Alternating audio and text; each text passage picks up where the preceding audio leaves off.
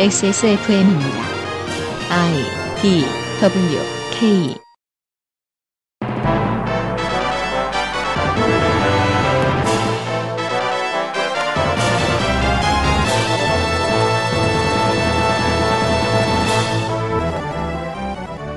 그것은 알기 싫다. 특별기획 22 국정감사 기록실 교육위원회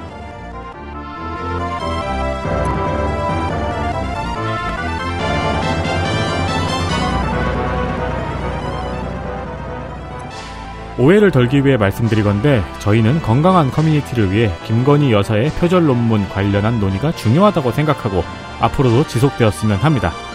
그 외에 귀한 이야기들이 전달되지 못하고 빠르게 잊혀지는 것이 안타까울 뿐입니다. 메이저는 메이저대로 저희는 저희대로 할 일이 따로 있는 거지요. 콩콩 22 국정감사 기록실 교육위원회 시간에 풀어보겠습니다. 지구상의 청취자 여러분 안녕하십니까? 저는 국정감사 기록실의 윤세민 위원장입니다. 강원주 덕질정책연구위원을 소개합니다. 안녕하세요. 유보 자관이 방송 시작 직전까지 대본을 정리했습니다. 네. 저는 좀 전에 고추장 불고기 한 가기를 먹었습니다. 밥 먹을 시간도 없어요, 저희가. 음. 교육위원회 시간입니다. 세 번째 날입니다. 오버뷰. 덕질 간사가 그냥 앉아 있습니다. 아, 그렇군요. 죄송합니다. 덕질 간사 앉아 있습니다. 원래는 제가 이제 강원주 연구위원과 태그하고 빠져야 되는데 네. 응원차 앉아 있습니다. 그렇습니다. 감사합니다. 네. 와 와 와. 형은 귀한 자원이기 때문에 그렇죠. 낭비해야 돼요. 맞아요. 네. 히토류죠. 네. 막 갖다 써야 돼요. 은근히 고갈이 안 돼요. 네. 평생교육과 자격기본법을 소관하니 젊은 유권자만 관련 있는 것도 아니며 음흠. 한국사 사료 수집 편찬, 교원 지위에 관한 법률을 건드릴 수 있으니 정권의 아젠다와도 유관한 교육이 생각해보면 정권의 아젠다와 가장 깊이 관련이 있는지도 모르겠습니다. 대학병원이 있으니까 의료 관련 그 의제도 나오고요. 맞습니다. 교육부 일부만 소관하지만 그 밑에 뭐가 정말 많습니다. 17개의 광역지자체 교육청, 직속 국사편찬위원회 특수교육원, 교육연수원, 한국방송통신대와 한체대, 강대, 부대, 전남대, 전북대, 제주대 등을 포함한 28개 국립대, 그리고 해당 국립대 병원과 국립대 치과병원, 10개의 각 지역 국립교육대, 유일한 국립전문대인 한국복지대, 사립학교 교직원연금 장학재단, 고전번역원 등의 산하기관, 사립학교 교직원연금, 장학재단, 고전번역원 등의 산하기관, 유네스코 한국위원회, 교직원 공제, 대학교육협의회와 전문대학교육협의회 등을 포함한 7개의 유관기관을 감사합니다. 네. 위원회 보시죠. 후반기에 쪽수만 그대로고 구성이 좀 많이 바뀐 교육입니다. 여야가 바뀌었는데 사회권도 새 야당으로 넘어왔습니다. 민주당 서울 관악갑 유기용 위원장, 여당은 대선 당시 통합이라 부르는 흡수 합당을 하면서 내용이 있었는데 기존 국민의힘이 생색을 내는데 교육이가 쓰인 것으로 보이죠. 어, 이제는 국민의힘 비례 이태규 간사 등 6명, 민주당 서울 서대문을 김영호 간사 등 9명, 정의당이 아닌 이상 위원이 비교섭이 되었을 때는 사연이 있습니다. 광주 광산을 민영배 의원이 무소속이 된 사연은 아시는 분이 많아 생략합니다. 다만 어, 융중에 파묻혀서 게임만 하는 덕질간사는 몰랐다더군요. 음. 그래서 아니, 지금 기억을-. 기억을 못한 거예요. 그때 탈당한 게 아직까지 이어지고 있었구나. 그걸 네가, 모르는 네가 방금 많아요. 몰랐다고 했어요, 안 했어요, 나한테. 니나 조용하세요. 한국 레노버 QBN에서 도와주고 있는 XSFM 특별기획 국정감사 기록실 교육위원회 시간 잠시 후에 시작하도록 하겠습니다. XSFM입니다. 세계에서 유일하게 카본 소재로 제작한 프리미엄 노트북 레노버 싱크패드 X1 카본, X1 요가. 내 비즈니스, 내 삶의 프리미엄을 더해보세요. Lenovo for those who do.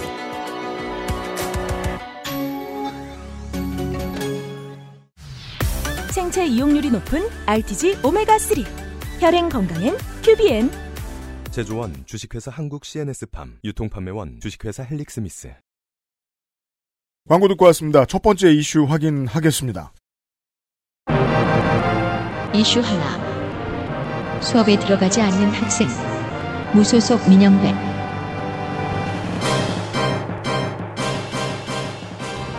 복잡한 사연이 있는 무소속 민영배 의원실. 네.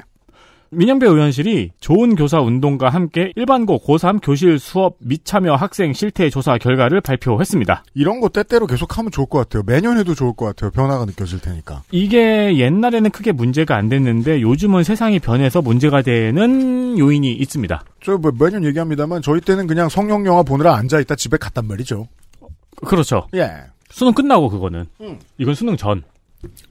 우리는 수시가 없었어요. 네. 음. 그러니까 결국 다 끝까지 있었죠. 일반고 근무교사 261명을 대상으로 조사를 했는데요. 음. 고3 교실에서 한 반에 25명이라 가정할 때 수업 미참여 학생은 몇 명이라고 생각하느냐 물었는데 36%가 16명에서 20명이라고 답을 했습니다. 겁나 오붓해진다는 얘기입니다. 즉 25명의 참여 학생 중 5명에서 9명만 수업을 듣고 있다는 거지요. 그렇대요. 저도 학원 강사를 하고 있는 친구한테 들었는데 고3들은 그냥 수업 시간에 이어폰 꽂고 다른 강의를 듣는다고 하더라고요. 합리성이 어마어마하게 강조되는 세대임을 알 수 있습니다. 그래도 선생님이 뭐라 말을 못 한대요. 음. 실제로 수업 미참여 행태에 대해서는 1위가 수업과 무관한 학습이 57%로 가장 높았습니다. 딴 공부한다. 48%는 미등교, 음. 33%는 잠이었습니다. 잠? 네. 성갑이냐? 네. 1번 질문. 어, 나 실제로 그랬는데. 이게 더하면 그 녹음할 때 말고. 더- 그, 어. 이게 더해서 100%가 넘는 이유는 음. 복수응답이 가능해서 그랬던 거예요. 어, 그렇죠. 근데 네. 나 고3 때도 많이 잤어요. 근데 학교에서 자는 거가 아니죠, 이게 지금. 학교에서, 자느라 학교 안 가는 거. 학교에서 자는 거. 학교에서 자는 거? 네. 음. 자느라 학교 안 가는 건 미등교에 있죠. 아, 30% 1%면 그건 거짓말이네요. 훨씬 더 많이 잘 텐데. 음. 이 잠이라는 게 음. 우리 때는 음. 그냥 공부 안 하려고 잔 거잖아요. 네. 이 잠은 그거랑 다른 게 다른 공부하다 피곤해서 자는 거? 그렇죠. 아. 어, 그럼 나랑은 전혀 다르군. 확실히 그, 저, 덕질 정책 연구위원과 제 세대에서는 좀 모르는 일이긴 합니다. 어, 그렇습니다. 네. 네. 교사들이 지적한 원인은 수업을 안 들어도 입시에 어려움이 없는 현행 제도가 93.5%로 압도적으로 높았습니다. 음. 그러니까 우리나라 입시가 무슨 학생들을 성적으로 줄 세운 게 아니고 학생 개개인의 특성을 전부 다 살려서 입시를 할 수 있게 됐다가 아니고 사교육이 100% 입시 제도를 커버한다 이겁니다. 음. 학교 수업이 필요가 없다. 네. 그리고 그래서 문제 해결을 위한 대안도 학생이 학교 수업에 충실할 수 있는 방향으로 입시제도 개선이 1위였습니다. 음. 또한 수업 미참여 학생을 위한 별도의 트랙을 만들어야 된다고 했는데요. 음. 교사 입장에서도 수업을 안 듣는 친구들을 수업을 듣게 할 수 있는 방안은 없으니까 음. 그냥 교실 밖에 있는 게 낫다는 거겠죠. 그러니까 이게 중간 기착지가 있는데 중간 기착지로서는 이게 낫다는 겁니다. 실제로 가장 좋은 방식은 다른 교실이 필요하다는 거죠. 그렇죠. 다른 무언가를 배우는. 그러니까 가르치는 사람 입장에서도 수업을 안 듣는 학생을 공교육의 수업 안으로 가져올 방안은 이미 포기를 했다는 점을 주목할 만합니다. 그게 합리적으로 본다는 겁니다. 전문가들이 지금. 전문가란 누구죠? 선생님들이요. 그렇습니다. 어, 사실 그 밖에 응답이 더 흥미로운 게 많아요. 음. 다양한 과목 및 수준별 과목 개설로 선택권 확대, 음. 과도한 사교육 제재로 쉼과 수면 보장. 네, 중요합니다. 네, 음. 노동권이죠, 이거 일종의. 그렇죠. 철저한 기초학력 보장으로 수업 이해력 강화. 음. 놓치는 학생도 있다는 거죠. 네, 코로나도 걸려 있습니다. 음.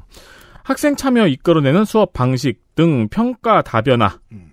학생의 심리 정서적 문제 해결을 돕는 전문적 체계 강화 등의 응답들이 있었는데요. 심리 정서적 문제를 도와주는 선생님들이 계시지만 이 역시 태부족입니다. 근데 지금 제가 말한 게 저는 정답처럼 느껴지는지 제 세대에는 음. 선생님들은 이거를 정답이라고 생각을 안 했다는 거예요. 이건 음. 10% 미만의 응답률이거든요. 음. 즉, 이 역시 의지가 없다는 거죠. 음, 현장은 의지가 꺾이는 곳이니까요. 네.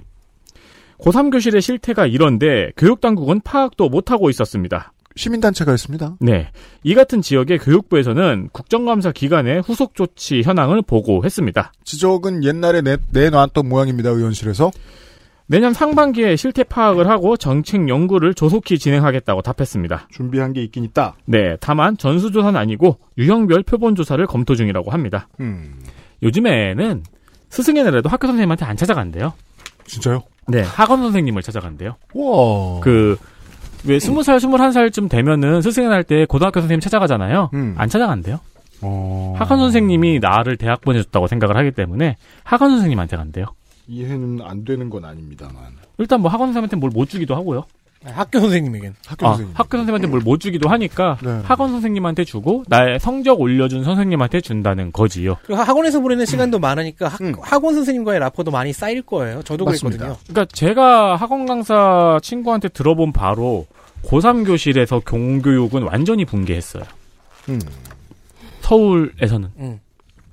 옛날에는 이제 뭐 제 세대의 얘기를 한 번만 좀 해보죠. 어 그림 그리는 친구, 성악하는 친구. 저희 학교는 또 운동부가 많았습니다. 뭐 야구하는 친구, 승마하는 친구. 이런 사람들이 3학년 때 1년 내내 안 들어왔습니다. 음. 왜냐하면 생사 여탈이 달린 대회들이 막 줄줄이 있었고 그거 준비하느라 너무 바빴거든요. 근데 모두가 그 길을 따라갈 거라고는 전혀 예상하지 못했죠. 그렇죠. 예. 그러면 이제 그림을 크게 길게 보면 이런 게 나오는 거예요. 학교가 줄 수 있었던 때가 있었는데 그때도 모두에게 주지 못했어. 근데 이제는 아무에게도 줄 수 있는 게 없어진 것이 아닌가. 그렇죠. 예. 그러니까 전 선생님 입장도 약간 이입이 되는 거예요. 음. 한 달에 100억 번은 1타 강사 강의 말고 내 강의 들어라고 말을 못 하는 거죠. 그거는 우리 세대 때부터 있었어요.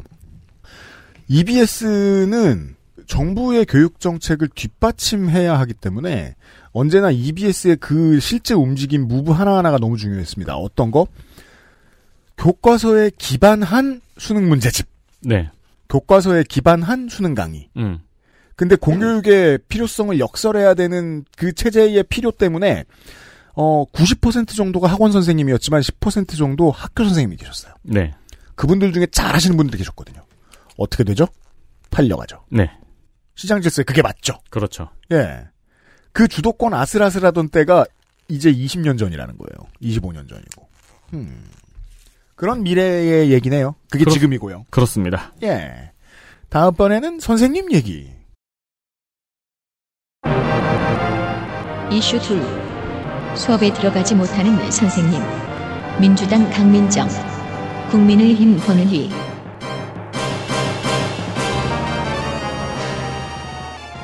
사연 많은 민영배 의원이 받아 자- 발표한 자료입니다. 좋아요. 2017년 그렇잖아요. 그 저는 그게 화가 나는 거예요.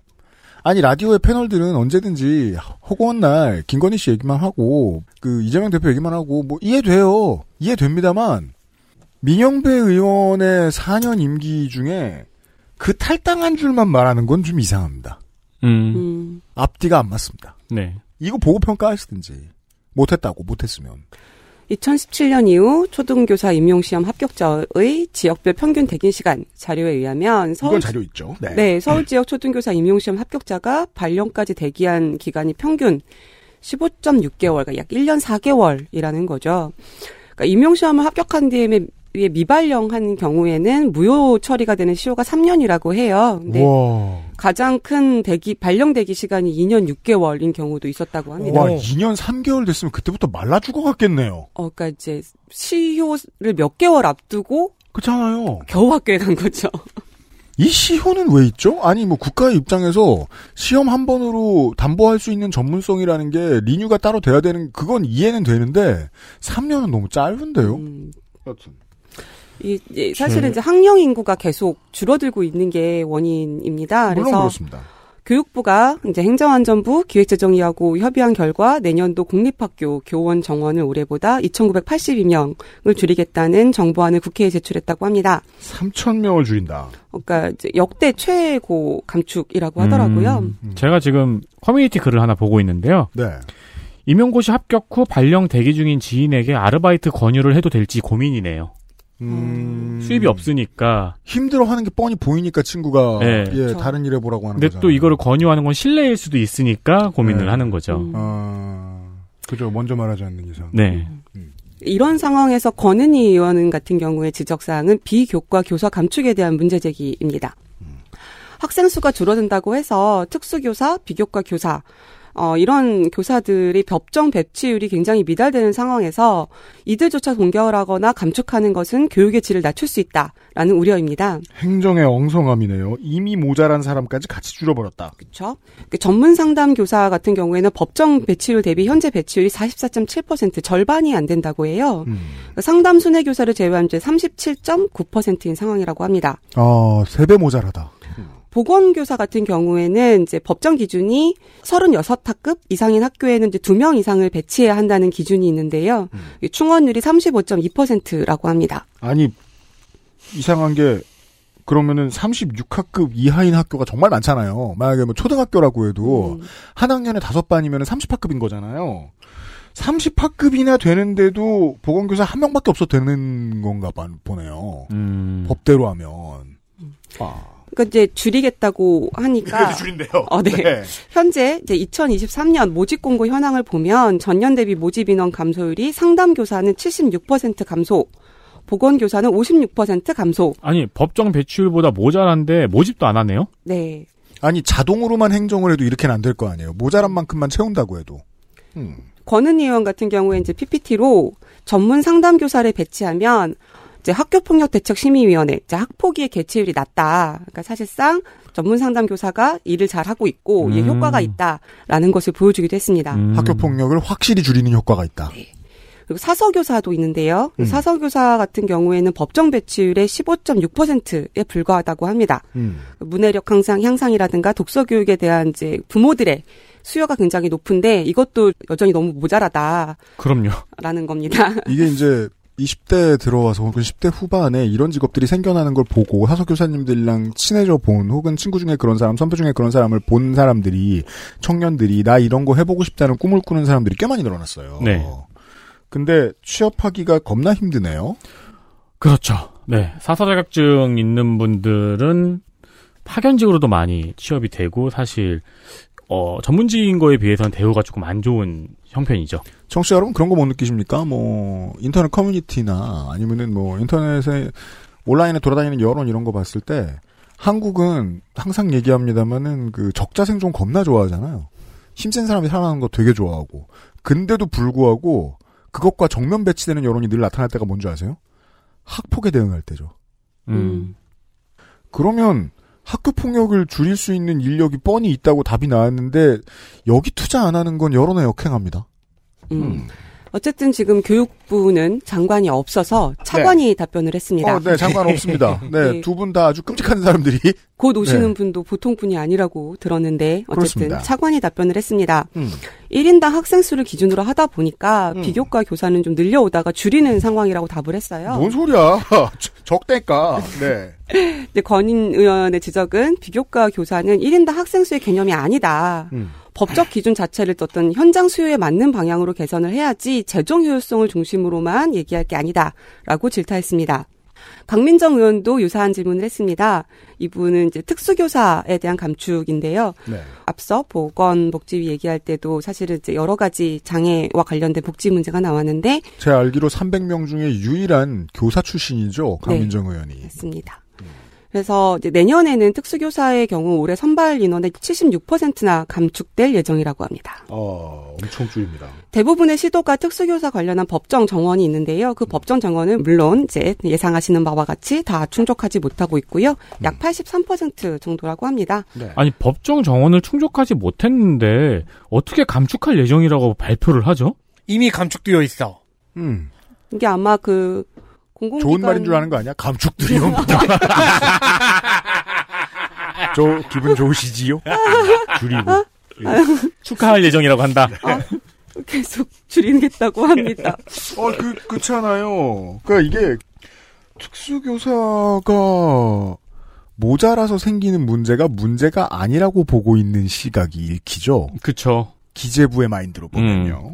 사실은 이제 학령 인구 감소라는 양적 변화에 대한 교육부의 대책 차원에서 나온 건데요. 음.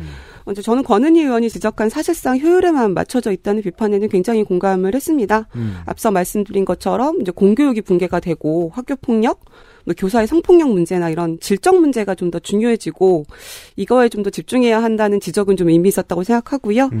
이 내용들이 현 정부의 공무원 인원 감축 기조에 맞춘 내용이라서 더욱 씁쓸했습니다. 그렇습니다. 사서와 관련된 짤 중에 저게 있었는데 뭔데요? 젊어서 고생은 사서도 한다라는 그렇죠. 그리고 다음 장면 넘기면은 그 나이 드신 사서분이 난장판이 된 도서관에서 나는 젊지도 않은데 왜 음, 그 사서 선생님이 계시면, 감축이 안 되면, 좋은 점이 정말 많아요. 왜냐하면 어린 아이들은 미디어 플랫폼에 익숙해질 때잖아요. 네. 어릴 때 조이패드에 적응을 못하면 그 사람은 영원히 콘솔 게임을 못해요. 어릴 때 책 자랄이 옆에 없으면 영원히 책 못 봐요. 그렇죠. 음. 그건 내 친구들 보면 다 할 수 있잖아요. 도서관학이 사회에 얼마나 중요한 인프라인지, 그 사서가, 음. 이거를 한국이 눈치챈 지가 얼마 안 됐는데, 그나마 그것도, 아니야, 뭐, 책 없어도 살아. 이런 식으로 나아가고 있습니다. 예. 그리고 이 모든 문제의 주인공은 기재부입니다. 음. 네. 이슈 셋. 경기도 내 학교 과밀화와 학교 복합화. 국민의힘 권은희, 민주당 문장복, 강득구, 무소속 민영배.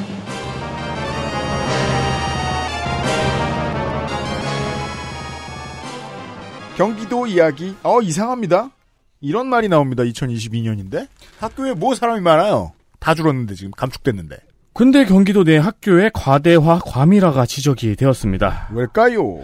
한 반당 50명씩 있었던 우리 세대한테는 생소한 말인데 저는 최대 한 62명, 62번까지 있는 반에 있어 봤습니다. 안녕하세요. 고등학교 때 45번이었던 사람입니다. 저 때가 한 50명, 40명 정도? 네. 네. 저 정- 48번이었습니다. 뒤에 몇 명 더 있었습니까? 6명. 여섯 명? 음, 20대 네. 청취자 여러분, 그랬습니다. 네. 네. 근데 지금은 이제 학급당 학생 수가 28명이 넘는 과밀 학교가 전국에 24.6%가 있습니다. 그러니까 그게 뭘 과밀이야라고 말하고 싶어서 저희가 지금 꼰대 소리를 한 게 아니고요. 네. 그때는 아이 1인에게 집어넣어야 할 행정력의 개념이 훨씬 흐릿하던 시대거든요. 그렇죠. 지금은 잡혔잖아요.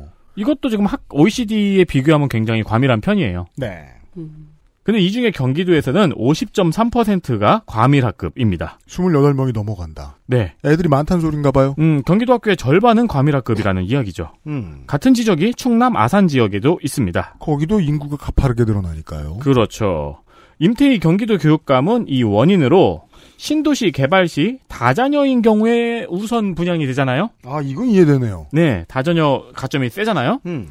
그래서 예상보다 학생 수가 늘어나서 과대 학급이 되는 경우가 많고 음. 반면에 거의 학교가 소멸되는 지역도 있다고 답했습니다. 네. 그러니까 임태 교육감의 말이 이해가 되면서도 이해가 안 되는 것이 어른들의 세상이라는 게 다자녀인 경우에 우선 분양됐는데 왜 학생 수를 예상을 그거밖에 안 하냐. 음. 가 1번이고 이건 이제 또 경기도 지역의 얘기니까 서울 지방 얘기랑 섞어서 말할 수 있습니다. 서울에 학생 없죠. 음. 예. 그쵸. 이제 슬슬 서울에서도 폐교가 되고 있죠. 낮에 돌아다니면 없고요. 옛날에는 PC방 1층에 PC방이었던 곳이 지금은 그 노인네들이 도박하는 곳으로 바뀌어 있습니다. 어, 요즘 PC방 가면 무서워요. 왜요? 너무 아저씨들이.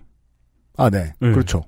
그리고 그 인구의 변화는 다 경기도 인천으로 가 있습니다. 네. 예. 충남과 강원 도심 지역으로요. 네. 반면에 거의 학교가 소멸되는 지역도 당연히 있습니다. 음. 왜냐? 신도시로 인구가 빠져나갔을 테니까요. 그렇겠죠.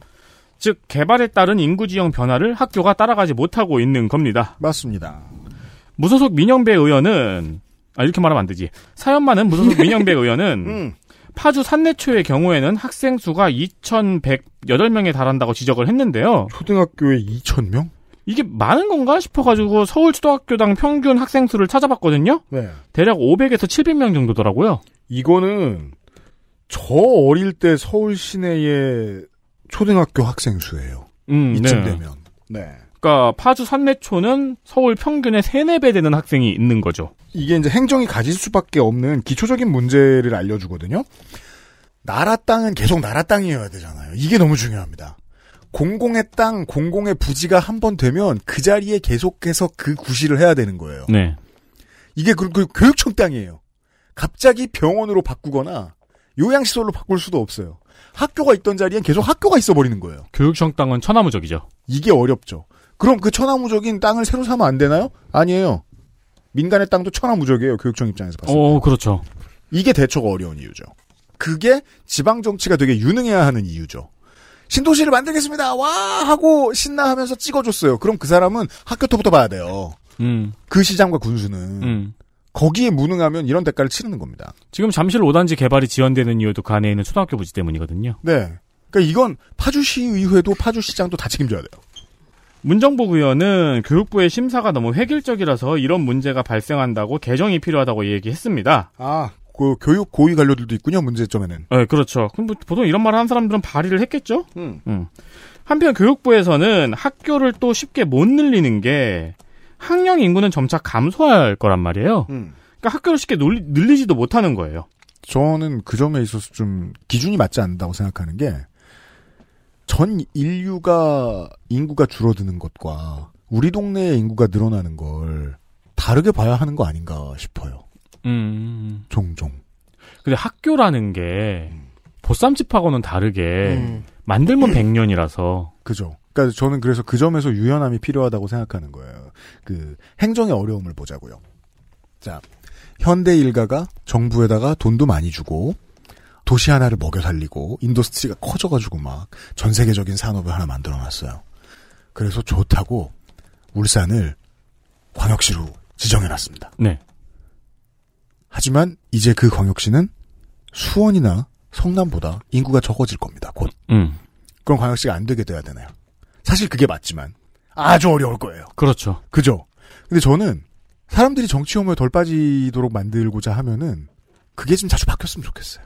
음. 근데 그걸 바꾸기를 뭐 하니까 약간 울트라 광역시 같은 거 만들잖아요. 그 그래서 때로 반드시 재개발해야 되는 의무 연한처럼 예를 들면 뭐 콘크리트 건물을 한 50년 주지 않습니까? 그다음에 네. 새로 지어야 되지 않습니까? 음. 학교도 한 2, 30년 쓴다고 생각하고 하면 어떨까? 음, 음. 라는 생각이 들 때도 많이 있어요. 예. 사실 이름만 가지고 하면 되는데. 그런 용단은 좀 자주 필요하지 않을까? 요즘처럼 어, 특정한 곳의 인구가 빨리빨리 많이 늘어나는 시대라면 더더욱이. 그래서 유피디님의 이런 말을 2010년에 교육부가 들었어요. 네, 2010년에. 네, 지금 말했지만. 음. 뭐 다- 아, 시간을 되돌려서. 그렇죠. 그래서 남양주에는 2010년 이후 개교한 학교만 19개라고 합니다. 일을 안 한 게 아니다. 근데 이렇게 학교가 늘어나면서 자연스럽게 남양주 구리 지역에는 개발이 더딘 지역도 있을 거 아니에요? 음. 거기는 또 과소학교가 발생을 하고 있어요. 예측 틀렸다. 근데 또 폐교는 또 다른 얘기잖아요. 음. 학교는 역사가 있으니까. 그렇죠. 학교는 19개나 새, 로 지었는데 네. 그렇다고 역사가 있는 학교 19개를 폐교해? 지역 커뮤니티 기주교 가면서까지 그럴 필요는 없는 경우도 많으니까요. 그렇죠. 음. 그래서 이런 사안들에 대해서 문정복 의원은 학교를 공공시설로 전환하면 된다고 이야기했습니다. 무슨 얘기인지 더 들어봅시다. 이게 이제 학교 복합화, 복합화 학교인데요. 음. 학생 수가 들쭉날쭉할 수 있으니까 학교의 도서관, 체육시설 등을 개방하고 주민을 위한 평생교육시설로 활용하자는 계획입니다. 조금씩 한국도 하고 있죠. 특히 마- 빠르게 늙어가는 동네에서 주로 어디죠? 서울. 음. 서울에서 초등학교 이런 식으로 많이 쓰죠. 교육부가 올해부터 논의를 하고 있는데 일본 같은 경우에는 학, 일본이 짱이겠죠? 학교의 보육시설이나 양로원들도 함께 운영을 하고 있다고 합니다. 음. 물론 거긴 또 생활체육도 강세니까 생활체육도 많이 하고 있겠죠. 그죠? 음. 뭐 물론 뭐 학생 입장에서는 자꾸 게이트볼을 한다 띠껍지만 그, 그렇겠죠. 네 무서운. 게이트볼 같은 거 만들지 않을까? 그러면 하는 사람이 하기 싫죠. 아, 또 그럴 수 있죠. 타격감이 없는데 무서움 당구공 너무 끔찍하다. 그러니까 실리콘 세 번 두른 걸로 이렇게 툭 쳤어요. 아무것도 안 들려. 안 해, 안 해. 그쵸, 안 해, 그쵸. 안 해, 안 해. 무서움, 그래도 아파트 안에 초등학교가 같이 있는 것보다 훨씬 좋죠. 어, 그럴 수도 있죠. 네. 네. 초품화 하겠다고. 저도 정말 정말 그렇게 생각해요. 어, 다만 이제 여기에 반대도 있죠. 음. 네, 학생들의 안전 문제나 학습권 침해 문제가 학부모의 우려로 남아 있습니다. 네. 그래서 이제 그 어르신들로 구성된 어, 우리 학교 보안관들 채용하죠. 일본에서. 어, 그렇죠, 그렇죠. 네. 음. 어쨌든 어른 한 명 있으면, 네. 음. 강덕구 의원은 경기도뿐만 아니고 인천, 서울도 상황이 비슷하다면서 네. 수도권 교육청의 교육감들이 자주 모여서 논의해야 한다고 이야기했습니다. 그렇습니다. 좋은 이야기입니다. 쓸모 있습니다. 네. 이슈 넷 학교 급식 노동자의 건강 민주당 강득구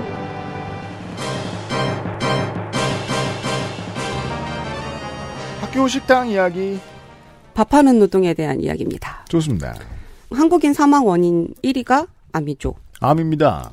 2021년 사망 원인 통계에 의하면 이제 사망자 중 26%가 암이라고 합니다. 넷중 하나군요. 그리고 이제 사망률이 높은 암은 남녀 모두 폐암인데요. 폐암. 폐암의 원인으로 이제 많이 지적되는 것이 흡연도 있겠지만 음. 중요하게는 요리 연기도 있습니다. 이거 우습게 봐요? 이제 요리 연기, 이게 조- 조리 흉이라고 부르는데요. 네. 이게 이제 폐암의 원인이 돼서 산업재해로 처음 인정된 것이 작년입니다. 그러니까 12년 동안 조리 업무에 종사한 학교급식 노동자의 폐암이 처음 산재 산업재해로 인정이 된 게 이제 작년 2월이고요. 이후에 급식 노동자들의 산재 신청이 좀 늘어났습니다. 그렇습니다. 이 일 이후에 정부가 교육청별로 학교급식 노동자의 폐암 검진을 좀 실시해서 내년 2월 28일까지 교육부에 제출하라라고 했습니다. 음. 그래서 강득구 의원이 이 자료를 받은 거죠. 네 달 남았네요. 네. 네. 이제 고용노동부 지침에 따른 각 시도 교육청의 학교급식 노동자의 대상 폐CT 검사 결과에 의하면요. 검사 대상 노동자가 이제 5,956명이었다고 해요. 근데 네. 그 중에 1,748명. 검사 대상 노동자의 이제 29.35%가 이상 소견이 나왔습니다. 즉 건강 상태에 이상이 있다는 진단을 받은 건데요. 그 산업의학 무서운 줄 알아야 돼요. 이거 통계 내면 이거 뭐 빼박입니다. 세 명 중 한 명이네요. 그 중에서도 폐암 진단 의심, 폐암 의심 진단을 받은 노동자가 61명, 그러니까 1%인데요. 노동자 100명 중 한 명이 폐암에 걸릴 가능성이 제기된 거죠. 너무 높은 비율이죠. 이제 35살에서 어 64세까지 연령의 전체 인구 중에서 폐암 발생률이 0.029% 라는 어. 사실을 감안하면 급식 노동자의 폐암 발생률은 35배 가량 높다고 할 수 있겠습니다. 어... 평균이 3천분의 1이 안 되는데 100명 중한 명이다. 이- 이 직업군에서는. 근데 이제 이상 소견을 받으면 추가 검사를 해야 하잖아요. 네. 그럼에도 불구하고 서울시, 대구시, 전라북도의 경우에는 이 이상 소견 진단을 받은 노동자에 대한 추가 검사 비용 지원 계획은 없습니다. 서울, 대구, 전북입니다. 이건 이제 우리의 삶에 어떤 영향을 끼치냐. 조리실에 직접 들어가 있는 전문가라면은 아주 크리티컬하고 그렇지 않다면 이 지역의 경우에는 조리 전문가들이 이 직장을 택하지 않을 가능성이 높으므로 조리의 질도 떨어지겠지요. 아니 그리고 검사만 하라 그런 다음에 의심 소견 나와서 이후 지원 계획이 없다면은 폐암인 것 같으니까 알아서 병원 가서 검사 받으시고 만약에 폐암이면 소송하세요. 까듭니다. 잖아요. 네. 우리는 자를 테니까 음. 그러니까 바로 산재병원으로 들어갈 권리를 박탈당하죠. 음. 사실상 한국의 산재 판정이 굉장히 어렵다는 사실을 감안하면 늘 그렇죠. 질의한 소송과 서류 준비, 그리고 또 인과관계 증명 이런 것들을 생각하면 좀 힘든 일이죠. 그러니까 화학 치료 하면서 무쇠 들고 돌아다녀야 되는 겁니다. 지난해 학교급식 현장에서 일어난 산업재해는 총 1,206건이었다고 합니다. 학교 급식에서 발생한 산재를 보면 이제 가장 많은 게 넘어짐, 미끄러워요. 네, 화상, 뜨거워요. 뜨거워요. 그리고 무거운 걸 좀 많이 들다 보니까 그렇죠. 근골격계 질환, 무거워요. 그다음에 이제 끼임, 음. 무거워요. 이제 부딪힘 같은 순서라고 합니다. 음. 진짜 무겁죠. 네. 네, 급식실 그 냄비, 재료, 네. 쌀. 한번 네. 보면 아 절대 안 가고 싶어요. 네. 굉장히 많은 네, 남성분들이 취사병 출신 분들이 이렇게 고백하시는 것 같이 엄청난 중노동이잖아요. 그저 그래서 이거 말씀하시는데 그 생각도 나더라고요. 어, 이거 그럼 군대 치사병은? 음. 그러니까 이게 우스운 게 불과 몇 년 전까지만 해도 아직도 저는 조례가 다 들어가지 않은 데들이 되게 많은 걸로 알고 있어요. 몇 명 이상 먹는 몇 인분 이상의 음식을 하는 곳에서 마스크 안 하는 거. 음. 음. 이거는 먹는 사람의 위생의 문제는 두 번째고요. 안에 있는 사람들이 힘듭니다. 음. 그러니까 그 뭐 내가 되게 평상시에 엄청나게 깨끗한 거 좋아하고 허구한 날 뭘 닦고 있어 이런 멘탈이야. 그런 사람들을 바보로 만드는 게 요리하면 유증기에 노출되잖아요. 그 겁나 깔끔 떨면은 발암 물질 안 만나느냐? 아닙니다. 음. 요리하면 만납니다 무조건. 그러니까 이제 조리흉 얘기도 많이 이제 이게 그 산재의 얘기예요? 원인. 네, 근데 환기 시설은 제대로 갖춰지지 않다고 합니다. 말도 안 돼요 이거. 강의원에 따르면 학교급식실 환기시설 점검 대상학교 7,026개교 중에 현재까지 점검이 완료된 곳은 1,486개교 21%에 그치고 5분의 1이네요. 그 중에 이상이 없다고 나타난 곳은 68개교. 그러니까 점검 완료 학교의 4.57%. 그러니까 점검 대상 학교의 0.96%에 불과 합니다. 그러니까 이제 사실 점검도 잘 안 하고 있다는 거죠. 환기시설과 관련해서는. 음. 이제 학교 비정규직 노조 여기 이제 이분들이 많으시죠. 그렇죠. 근데 여기에 이제 이 노조의 입장에 의하면 현재 급식실 작업 환경 측정 시 산업안전보건법이 정한 유해물질 기준에 따라서 일산화탄소 등을 측정하나 폐암 발병의 주된 원인으로 꼽히는 조리흉에 대한 측정이 이루어지지 않고 있다. 그러니까 이 법안 자체가 산업안전보건법이요. 그러니까 대공업, 금속 및 건설 산업 현장에 초점이 맞춰진 어, 현행법 제도라는 거죠. 이것이 아, 개선이 필요하다는 겁니다. 여기서 뒤떨어졌군요. 네. 연기 이 조리할 때 나오는 연기는 음. 생각을 네. 못했다. 그러니까 이제 과거의 대공장 중심의 산업안전보건법인 한계가 있다는 겁니다.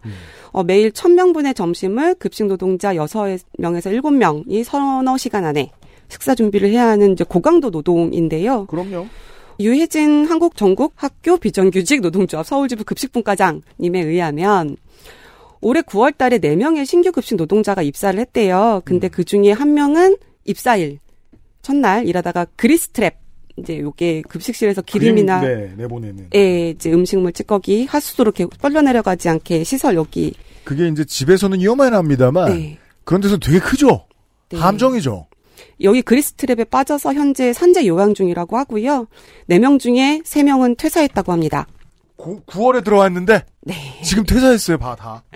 예. 서울시 교육청 소속 학교 급식실 채용 인원 중에 지난해 이제 140명, 올해 상반기에 31명, 7명이 퇴사했다고 합니다. 음. 그만큼 힘든 일이고 위험한 일이라는 좀 얘기가 아닐까 싶습니다. 네. 서울 공립 초등학교 같은 경우에 이제 1인당 식수 인원 배치 기준이 지난 5년 동안 145명에서 138명으로 7명이 줄었다고 해요. 기준치도 줄이고 있다. 공립중학교는 122명에서 118명으로 4명이 줄었고요. 그러니까 이제 서울시 교육청의 인력 배치 기준 개선이 너무 느리다. 오히려 좀 줄어들고 있다라고 비판을 했습니다. 그러게요, 역행하고 있는데. 아이들 밥 먹이는 노동은 좀 중요하게 어, 생각해 줬으면 좋겠습니다. 앞뒤를 맞춰보면 이게 그 호들갑 떠는 게 아니라 전체적으로 그 공교육을 개토화시키고 있어요. 음. 예. 이슈 다섯 학자금 대출 조합 민주당 도종환, 김영호, 서동용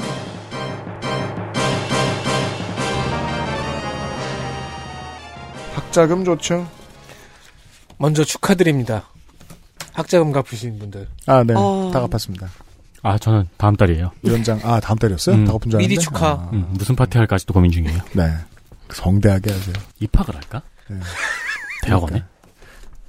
가만히 보니까 이게 대출금이 없으니까 열심히 안 사는 것 같아. 석살 따볼까? 스스로에게 내칠 수 있는 채찍은 다양한 종류가 있어. 그런 걸로 하지 마. 영원히 고통받자! 이러면서. 학자금 대출 관련 사안들이 중요한 게 많은 것 같은데 의원들이 보도 자료만 내고 질의는 안 했나 보더라고요. 아, 저희 이제 다 같이 감사 장면을 봤잖아요? 네, 김건희로 한 두 시간 싸우고, 음, 맞아요. 그리고 시작하죠? 음, 그러니까 그 증인을 왜 안 불렀느니 증인이 왜 도망갔느니 맞아요. 두 시간 하다가 서로 잠깐 틱톡 하다가 니나 조용히 하세요 하다가 동료. 동료 의원을 존중하라느니. 예 유기용 위원장이 또 아유 증인 선서도 안 했는데 음, 그래서 또 맞아요. 계속 싸우게 두고 예 그래서 중요한 얘기 할 시간이 꽤 없었을 겁니다 그래서 보도 자료들을 보고 추려서 이것저것 종합해서 한번 가져와 봤습니다. 그러면 서면 질의는 됐을 테니까. 서동영 의원실에 따르면은 일단 코로나 시기에 졸업을 미룬 대학생들의 학자금 대출과 연체가 늘어났습니다. 예 학기를 다 다녔는데 응. 학점을 못 채워서 초과 학기를 들어야 되는 이들의 대출이 늘어난 건데요. 어, 여기 두 분이 계신데요. 한 분은 이 초과 학기를 또 채워 못 채워가지고 졸업을 못 하셨고, 음, 그렇습니다. 네. 음. 음 좋아요 코로나 시기에 집에서 공부를 하다 보니까 이런 애로사항이 있나 봅니다. 음네 하긴 저 같아도 학점 못 채웠을 것 같아요. 초과 학기자 학자금 대출이 2019년 477억에서 작년 506억으로 계속 늘어나고 있는 추세이고요. 음. 6개월 이상 장기 연체도 소폭이지만 늘어나고 있습니다. 네, 소폭밖에 안 늘어났다는 건 지금까지도 안전망이 충실하게 운영이 되고 있다는 뜻인데 문제는 저 숫자죠. 477억에서 506억으로 늘어났다. 학교를 늘어뜨이게 다니게 되는 게 꼭 내 탓일 리는 없잖아요. 그렇죠. 네. 학자금 대출 장기 연체자가 10만 명이 넘네요. 하지만 꽤 많은 숫자다. 근데 인구가 늘어나는 것도 아닌데 이건 원래 줄어야 하는 건데 늘어났던 거는 의미가 있다는 거죠. 어, 그냥 뒀으면 훨씬 더 늘어났을 것이다. 음. 네, 이게 정치가 재밌죠. 미국은 이제서야 이런 얘기를 시작하고 있는데. 음. 김영호 의원실에 따르면 장기 연체가 아닌 체납으로 보면은 음. 그러니까 6개월 이상 장기 연체가 아니고 그냥 체납으로 보면 증가폭이 더 큽니다. 어, 유추가 가능합니다. 특히 취업 후 상한 학자금 대출에서 심각한 증가세가 보이는데요. 음. 2017년에 체납 건수가 12,000건이었어요. 네. 그리고 145억, 체납액이 145억 원이었는데 음. 작년에는 3만 9천 건, 음. 체납액은 480억으로 3배가 늘어났습니다. 아. 1990년대 후반에 신생아가 확 늘지 않았다면은 아닌 거 알아요. 이건 코로나 영향으로밖에 설명이 안 되겠죠. 그죠. 심지어 금리가 올라가면서 학자금 대출 금리가 인상될 수 있다는 전망도 있습니다. 어쩔 수는 없어요. 왜냐하면 기존에도 는- 좀 낮은 편이라서. 네, 1.7%인데 네. 이것도 소폭 오를 거라고 장학재단에서 암시를 했습니다. 그러니까 아니 이게 말이 되느냐라고 말할 수 있는데요. 협조할 시중 은행을 찾아야 돈을 돌릴 거 아니에요. 국가 입장에서는 그죠? 1.7%로 아예 묶어놓는 건 불가능해요. 네. 네. 어, 네티즌님이 우리 방송 첫 출연 방송할 때 주제가 피해가 아래로 흐른다고 이야기를 했죠. 그렇습니다. 코로나 시대에도 많은 사례로 겪었지만 이후 포스트 코로나 시대에도 이런 식으로 나타나고 있습니다. 그럼요. 코로나 시대에 대학을 다닌 친구들의 출발선이 심각하게 차이가 나는 거죠. 음. 그 차이가 더 벌어지고 있는 거죠. 네. 집에 돈 없으면 나 같아도 코인 합니다. 네. 한편 도종환 의원실에 따르면은 국가장학금의 지급이 늦어져가지고 음. 장학금 지급 대상인 학생이 학자금 대출을 먼저 받는 사례가 많다고 합니다. 이게 장학금을 받아본 적이 없어서 모르겠는데 이게 개치사하네요. 어, 그러니까요. 뭐 이걸 늦게 줘. 얼마나 많냐면 무려 5만 건이래요. 우리 중에 저 공부를 제일 오래 한 사람은 우리 저 연구위원으로 알고 있는데 네네. 장학금 받아보신 적 있나요? 네. 우와. 아니 다 합해서 한 30학기 뭐 이렇게 하신 아. 분들 한 번은 줘, 장학금을 불쌍해서라도 한 번은 네 제때 줘요. 아 근데 이게 장학금이 학교에서 주는 게 있고 국가에 쓰는 게 국가에서 있죠. 주는 게 있는데 재단이 주는 게 많고. 네 저는 학교에서 받는 거라서 내고 돌려받는 형태로 음, 많이 받았어요. 내고 돌려봐. 아유, 보통 그게 합리적이죠. 안 그러면 네. 코인 할 테니까. 근데 국가장학금이라고 나와 있습니다. 지금 도정환 의원실이 받은 자료에 따르면 국가장학금을 왜 늦게 줘? 그렇죠. 이게 이제 사회보장 정보 시스템을 활용해서 주는 장학금 유형이에요. 음. 저소득층한테 주는 장학금인 거죠. 네. 근데 이 지급 지연 이유가 두 가지예요. 음. 하나는 학생이 가구원 동의 및 추가 제출 서류를 미완료했을 경우에요. 이건 뭐 귀책 사유가 학생에게 있다는 소리고요. 어, 그리고 대학 학사 정보 심사가 지연됐을 경우 두 가지로 분류가 됩니다. 근데 대학 학사 정보 심사를 학생이 지연시킬 리는 없단 말이에요. 어, 그래서 막 불을 지르고 막 이러지 불을 않- 지르고 어, 막 이러지 않는 심사위원을 죽 연쇄 살해하고 막. 이상. 곰을 풀고 막 이러지 않는 이상. 네. 곰이 막 꿀 먹고 네. 전자는 학생한테 책임이 있을 수 있어요. 음. 근데 사실 저는 이것도 공인인증서를 통해서 가구원 동의를 해야 되거든요. 네. 이것도 어려운 학생이 많을 걸로 예상이 됩니다. 특히 기초생활수급자의 경우에는. 함정이네요. 네. 그리고 사실 아무 문제 없는 집안이라도 그 공인인증서를 뭐 하게 시키면 안 됩니다. 그렇죠. 네. 네. 근데 이거 일단 넘어가고요. 음. 네. 두 번째. 학교에서 심사가 늦어지는 경우가. 심각하죠. 예. 근데 이게 건수의 절반이에요. 음, 사실 주기로 했으면 그게 물건값이든 저 장학금이든 줘야 하는 사람은 빚인 거예요. 빚. 맞아요. 이거 제때 청산 안 하고 뭐 하는 거예요. 그래서 장학재단이 이게 신청 학생이 있고 심사 결과가 늦어지면은 일단 먼저 감면을 해라. 음. 그 심사에 탈락하면 그때 부과하면 되지 않느냐. 이렇게 권고하는데 이게 권고라서 안 지켜지나 봅니다. 이걸 법으로 못할 어떤 다른 이유가 있을 것 같은데 이건 내부에 있는 사람들이나 알 테니까 궁금하네요. 이게 법으로 먼저 주도록 하는 게 맞을 텐데요. 그러게요. 그러니까 보건복지위원회 시간에 우리 얘기했잖아요. 저 응급실에 가서 돈 못 내가지고 시간 끌리는 경우 음. 그런 거랑 비슷하네요. 아니 그럼 심사를 빨리 하든가. 예.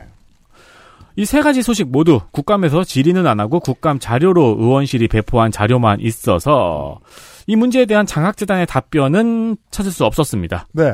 다만 심각한 문제라고 생각해서 전달드립니다. 심각한 문제가 이렇게 많다니까요, 청취자 여러분. 마지막 이슈입니다.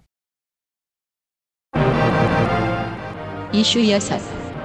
스쿨미투 그 후. 무소속 민형배.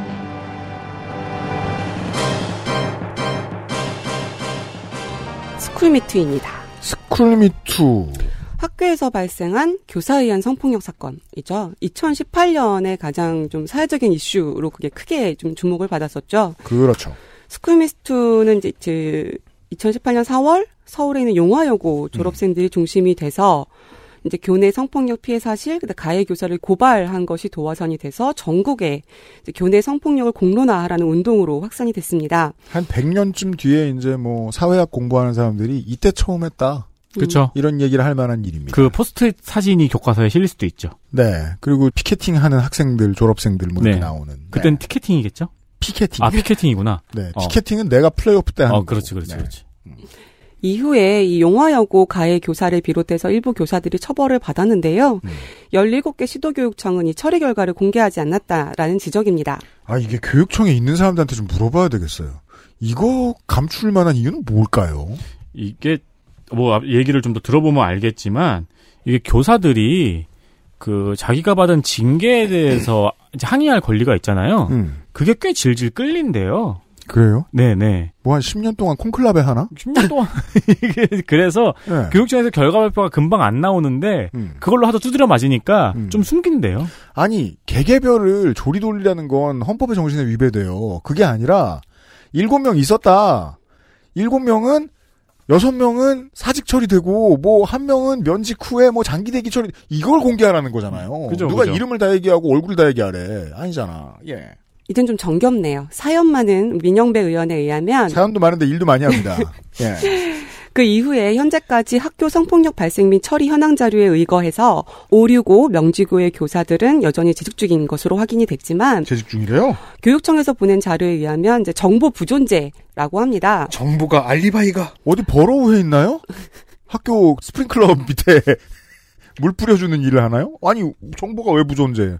음, 마산 제일여중 같은 경우에 이제 해당의 경남교육청이죠. 이제 아예 사건 자체를 누락해서 보고했다고 합니다. 이게 될까요? 알려진 사건인데 보고를 누락할 수 있을까요? 교육부가 학교 성폭력 발생과 처리에 대해서 매우 안일하게 대처하고 있다는 지적인데요. 음.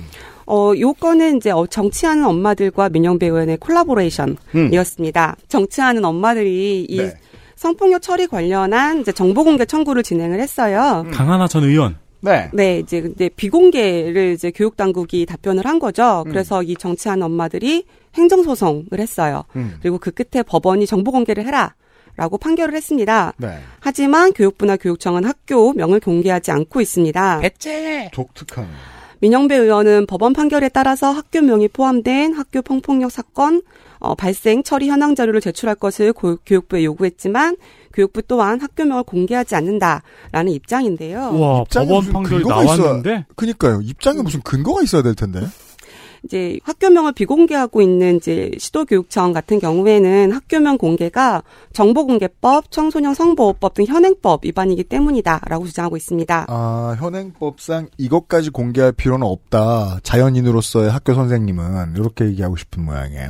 경기도 교육청 같은 경우에는 현재 학교 구성원들에게 낙인 효과를 줄 수 있다 라는 이제 비공개 사유를 밝히기도 했습니다. 그러니까 이게 진심인 건 알겠는데 그게 처벌을 받아야 할 교사를 처벌 안 했다는 걸 감추는데 이용돼선 또안 될 거 아니에요. 음. 음. 그러니까 정치하는 엄마들 입장은요. 네. 학교 전수조사, 이제 피해자 지원 이렇게 등의 후속 조치가 정당하고 충분했는가를 살펴보기 위해서는 학교 이름이 꼭 밝혀져야 한다라고 주장하고 있습니다. 네. 왜냐면 뭐 학교의 낙인 효과 문제라고 생각을 해보죠. 그러면 밝히지 않으면 온 지역의 부모가 다 떨게 되는 거 아닐까요? 그러니까요. 어쨌든 공론화가 된 사건이기 때문에 어쩔 수가 없는 거고 그러면 그 문제를 빠르게 해소했다는 걸 먼저 밝혀야 낙인 효과를 지울 수 있지 않나요? 오히려 학교명을 밝히고 우리 학교는 이렇게 잘 처리했다. 후속 그렇잖아요. 조치도 잘 하고 있다라는 게 학교 명예에도 도움이 될 것 같은데 어쨌든 가해자로 지목된 교사들의 재직 여부에 대해서는 이제 137명이 여전히 교단에 있다고 합니다. 우와! 255명은 재직 여부에 대한 정보가 없다고 답변을 했는데요. 아니 죽었으면 죽었지. 국가정보원입니까? 2018년부터 2021년까지 17개 시도교육청의 총 452건의 학교 성폭력 사건 정보 어 중에 이제 61% 227건이 수사기관에 고발이 접수가 됐습니다. 나머지 175건은 고발하지 않았거나 정보 부존재 상황입니다. 아무도 모른다. 그래서 정치하는 엄마들에 의하면 교육부는 2018년 이후 전국의 학교 성폭력 발생 현황을 한 번도 파악하지 않았다 라고 분노하고 있습니다. 성심성의껏 모르는군요. 이건 일부러 모른다고 네. 해야 할 것 같습니다. 몰라내는 역산을 많이 해봐야죠. 이게 이제 고발하지 않은 사건의 경우에서는 이해할 수 있는 게 있을지도 몰라요. 고발할 수 있을 만큼의 죄의 여건이 성립하지 않는 경우, 뭐 경징계로 넘어갈 수 있는 경우일 거라고 생각할 수 있잖아요. 근데 제가 이상한 건 정보 부존재예요. 음. 이게 어떻게 이럴 수가 있느냐? 이건 여우괴담이죠. 근데 이제 귀- 다만 귀신이 선생님인 거지. 그리고 귀신이 아니고 성범죄자일 뿐인 겁니다. 그렇죠. 그렇죠. 귀신이 되어서도 성범죄를. 예전에 음. 전교조 교사 명단 확 뿌리신 제이모 의원이 조전, 조전이요. 네. 조전모. 네. 근데 그때 제가 다른 후보였습니다. 학교 선생님 이 현황파원 공무원도 있고 있지만 사립학교법 등에 의해서 다 관리되고 있지 않나요? 어, 그렇죠. 그렇죠. 정보 부존재라는 걸 이해할 수가 없어서 사실은 좀 정보를 안 줬다는 거죠. 정보 부존재는 정말이지 공기관이 할 수 있는 말이 아니에요. 수치스러워 잊었다. 그죠? 그게, 먼 훗날 음. 그대가 나에게 나무라시면 이전노라. 그게 가해자 소사잖아요. 음. 왜 교육청이 가해자 소사로 움직이고 있느냐는 겁니다. 신기하네요. 아니 그리고 법원 판결이 나왔는데 개기는 것도 신기하고요. 그리고 국회가 달라는데 이제 그때 당시에 용기를 냈던 그 당시의 재학생 선배들이 이제 20살, 25살 이제 어른들이 됐습니다. 나이 같이 능- 능쳐지니까 앞으로 더 늙어 가겠죠. 그때 용트림을 했는데 결과가 이거다라는 게 나온 거예요. 학습되죠. 네. 시민사회 전체에 학습됩니다. 네. 가해자는 살아남는다. 어떤 시스템의 비호를 따라서 정보 부존재라는 이름. 음. 그 얘기네요. 민영배 의원한테 사연 많다고 하지 맙시다. 하는 일이 이렇게 많은데. 사연은 간단하고 한 건 많네요. XSFM입니다.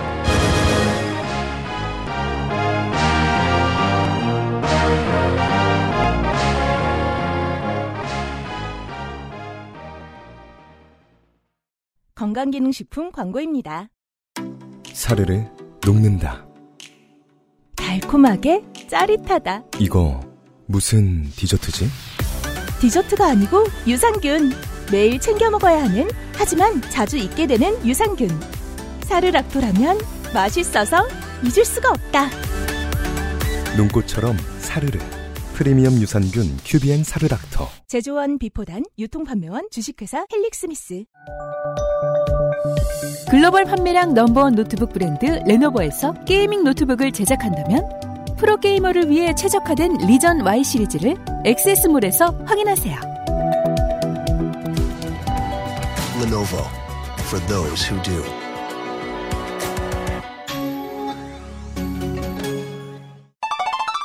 레노버 광고를 하고 가겠습니다. 레노버 레노버. 노트북을 살 때입니다. 네. 이제는 슬슬 지금 그냥 날씨가 그래요. 노트북을 살 만한 날씨입니다. 아무 말이. 이럴 때는 노트북을 하나 좀 그러니까 사야죠. 저희가 지금 레노버를 저희 vendor로 구매하시는 분의 매출을 알잖아요. 음. 전 사실 매번 깜짝깜짝 놀라거든요. 이렇게 사람들이 노트북을 많이 사? 그런 운동이 있대요. 노트북 일회용 쓰기 운동. 그러니까 예를 들어 네? 이제 뭐 가장 다급한 분들은 애호가거나 이런 분들은 뭐 한 1년 반에 한 대, 2년에 한 대 이런 식으로 가내시는 분들도 있어요. 네. 근데 그걸 제하고 이야기하더라도 노트북이 생활에 겁나 생필품이구나. 음. 그러니까 우리 청취자 수에 비해서도 매출이 좀 세요. 많이 팔린다는 뜻입니다. 그 많은 분들이 엄청 싸게 사셨다는 이야기를 전해드리려 합니다. 그렇죠. 특히나 또 해외 출장 많이 가시는 분들은 유명한 브랜드 사고 싶잖아요. 그렇죠. 한국에만 많이 파는 거 말고. 네. 그래서 찾으십니다. 네. 액세스몰에 있는 레노버 페이지로 가서 노트북 상품 보러 가기를 클릭하시고 레노버몰에서 마음에 드는 제품을 장바구니에 담은 후에 결제 전에 쿠폰 코드 XSFM 숫자 2 레노버 XSFM 숫자 2 L E N O V O를 입력하시면 네. 전 제품 항시 최대 20% 할인의 혜택을 받으실 수 있습니다. 노트북은 고가이고요. 집적도가 높아서 양품이 아닐 시 리스크도 있지요. 고생 많이 하죠. 양품인 경우의 만족도는 꽤 오랫동안 레노버가 전 세계에서 가장 높습니다. 이건 광고할 내용이고 요거 이제 구분해 드릴게요. 저희는 레노버의 경우에는 브랜드를 판다기보다 할인율을 팔거든요. 맞아요. 이건 어떤 뜻이냐면 노트북에 대해서 잘 모르시는 분들이 그냥 우리가 광고하니까 사겠다라고 생각하시는 분들은 안 사셨으면 좋겠다는 겁니다. 이런 하이테크 물건을 해외 브랜드를 사셨을 때 서비스 받는 법에 대해서 비교적 정확히 알고 계시고 음. 관련한 정보가 많으신 분들이 할인이 필요하실 때 저희한테 오시는 게 가장 이상적이고요. 그냥 나는 가까운 데서 아무데나 들고 갈 수 있고 누가 출장 나와 수리해주는 그런 게 있었으면 좋겠어. 라는 소비자 마인드시라면 삼성 LG 물건을 사세요. 근데 레노버도 국내 서비스 센터에서 서비스 해주잖아요. 다 됩니다. 네. 다만 그래도 좀 더 잘 알고 계신 분이 사시는 게 전 좋겠습니다. 음. 저는 정말로 그렇게 생각합니다. 그럼 뭐 그럴 수 있죠. 네. 네. 삼성 LG의 노트북을 한국이 많이 소비하는 이유는 그게 더 좋아서가 아니거든요. 서비스 라인이 탄탄하기 때문이에요. 국내에서는. 음, 음. 네. 아, 해외 브랜드는 한계가 좀 있죠, 아무래도. 그게 필요하신 분들은 국내 브랜드를 사십시오. 저희가 광고한다고 해서 무작정 세계 제일이니까 추천한다 이렇게 말씀드리고 싶진 않습니다. 그래도 이렇게 말씀하시긴 하셨는데 레노버 국내 AS가 아주 쓰레기는 또 아니에요. 아니 저도 받으러 다녀봤잖아요. 네, 근데 다만 이런 생각은 해요. 좋아요. 네 좋아요. 되게 진심으로 잘해주십니다. 좀 아는 분이 낫겠어요. 음. 편하게 쓰시고자 하면. 네. 노트북은 그만큼 어려운 물건입니다. 어, 기가 쇠하는 장면들을 확인하시겠습니다. 아, 정경희 의원 좋아요. 들어볼까요? 장면 하나.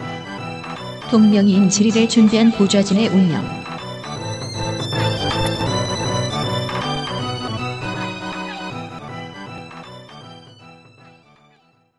제가 질의하기 전에 신상 발언을 네. 먼저 예. 하겠습니다. 신상 발언은 질의를 발언. 시간에서 빼드리는 것으로 하겠습니다. 네, 신상 발언 해주십시오. 네.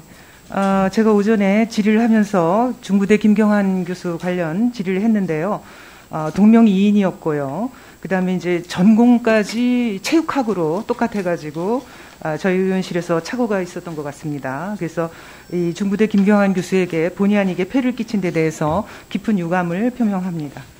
제 질의 네. 잘못 없는 사람 족쳐놨죠. 되게 웃겨요. 네. 국민의힘 정경희 의원이 김건희 여사 논문 표절 의혹을 검증한 국민검증단 교수가 논문 표절을 했다고 어, 정말 매우 꼼꼼하게 질의를 했습니다. PT에 이렇게 비교하는 이제 두 개의 사진을 놓고 했었고요. 그죠. 국민검증단이라고 김건희 여사 논문을 검증하겠다고 나선 교수가 표절했다! 네, 검증 엄청 열심히 준비했어요. 그런데 그 김경환 교수의 사진까지 띄우면서 심각한 표절이라고 이 사람이다. 내로남불이다. 네. 라고 NRNB. 했습니다. 근데 이제 이후에 강민정 의원실로 이 해당 교수가 연락을 해왔습니다. 음.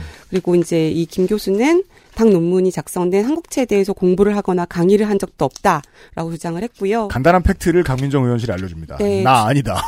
충격으로 병원으로 이송 중이라는 소식까지 국감장에 알려졌습니다. 그럴만합니다. 이로부터 이제 두 시간 뒤에 정 의원이 자신의 착오였음을 시인, 그렇습니다. 어, 이제 유감을 표명은 했는데요. 저는 어, 이 의원님이 이렇게 발언을 했을 때에 음. 이 질의를 준비한 정말 캡처까지 해서 PT 자료까지 꼼꼼하게 빨간 줄로 밑줄까지 그어가면서 야심차게 준비한 보좌진의 운명이 궁금해지는 장면이었습니다. 그 일단 눈물. 저는 절망. 저는 이때에 가졌던 마음, 심정은 상상하고 싶지도 않아요. 그 덕질 정책 연구위원은 지금 그 보좌관의 심정에 이입해 있습니다. 네. 내가 피땀 흘려서 준비를 한 자료를 영감이 겁나 좋아해서 들고 나가서 핏대를 세우고 막 떠들었는데 어, 막 망했다. 잘했어. 심지어 잘했어. 망했다. 어. 그러니까 그 영어로 두 단어. 암 아, screwed up. 예, 이 상황에 이 상황은 어떤 기분일 것인가 보자고. 뭘 그렇게 어렵게 그냥 씨발. 어, 땡발! 그런 네. 단어로는 표현할 수 없을 것 같아요. 뒤에 앉아 있으면 정말 식은땀이 난다? 뭐 다리가 후들거린다? 동공이 풀린다? 그리고 아마 이거는 가끔 한 몇 년에 한 번씩 국감장 뭐 이런 걸로 이렇게 뉴스에 한 번씩 에피소드로 나올 아. 수도 있고요. 어, 그렇죠. PSD가 되겠구나. 그러면 매년 10월이면 생각날 것 같아요. 저는 이제 보좌관의 입장에 대한 아무 입감도 없잖아요. 죽을 템 죽으라지 뭐 이런 사람이잖아요. 그 저는 이렇게 생각해야 되는 거예요. 베테랑은 이럴 리가 없는데. 음. 맞아요. 이거 어서 온 얼치기지? 그리고 이 얼치기를 예뻐라 하여 이걸 들고 나온 의원은 또 뭐 하는 사람이야? 음. 제대로 알 수 있는 건 이 의원은 뭐 하는 사람이밖에 없어요. 이 사람은 대박 뉴라이트죠. 어, 이 정경희 의원이 교육위에서 아주 맹활약을 했습니다. 고마운 존재입니다. 자, 정, 정경희 의원 지금 우리 저 장면 시간 주인공입니다. 예, 하나 더 보시죠. 아, 이 정경희 의원이 지금 도지사죠? 네. 네, 김진태 도지사의 역할을 해줘가지고. 그니까 말이에요. 예. 좋겠다. 음, 이거 가지고 네. 나중에 막 싸우고 그랬어요. 그러니까 저희들은 이 사람을 new 김진태라고 부르기로 하겠습니다. 정경희 is the new 김진태. 장면 둘. 말했구먼 뭐.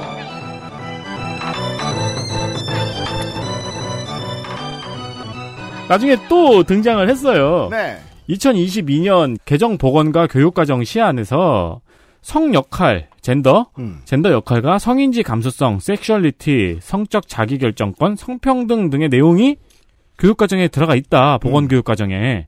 이거는 동성애와 다자성애, 소아성애를 정상적인 것처럼 가르친다. 음.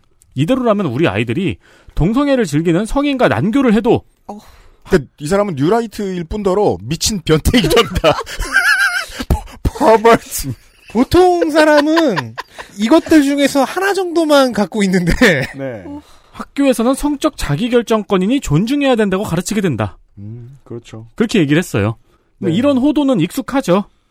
익숙한데 여기 세 개나 들어가서 좀 정말이에요. 그 이 정치인을 모르시는 분들을 위해 소개를 좀 해드릴게요. 그 우리 저 이탈리아 일베 총리가 들어왔잖아요. 음. 이탈리아 총리죠. 조르자 멜로니. 거의 한국의 조르자 멜로니로 클 사람입니다. 네. 계속 당선된다면요. 네. 그러니까 저는 이런 생각을 하는 거죠. 이게 말도 안 되는 얘기잖아요. 네. 이게 갑자기 말이 안 되는 순으로는 뭐 어떻게 될까? 뭐 새우깡을 먹으면 푸틴이 된다 수준이잖아요. 그럼요. 네. 나 나도 어제 먹었는데. 어, 야구, 그 전혀 야구. 전혀 인과관계가 없는 건데 음. 이거를 성인이 음. 자기 메시지로 집어넣고 발화를 한다는 거는 그동안 푸틴 될까봐 새우깡 안 먹었다는 뜻입니다.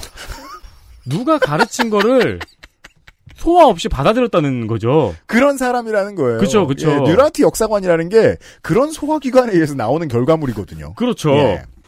발언이 심각하기도 했고요. 네. 왜냐면 국감은 생방송됩니다. 음. 그래서 유기용 교육위원장이 이 발언에 대해서 확인이 필요하다면서 그 뒤에 의자 많잖아요. 네. 뒤에 의자 내 오승걸 교육부 학교 혁신지원실장이 얌전히 앉아 있었어요. 그렇죠. 갑자기 이렇게 세웁니다. 음.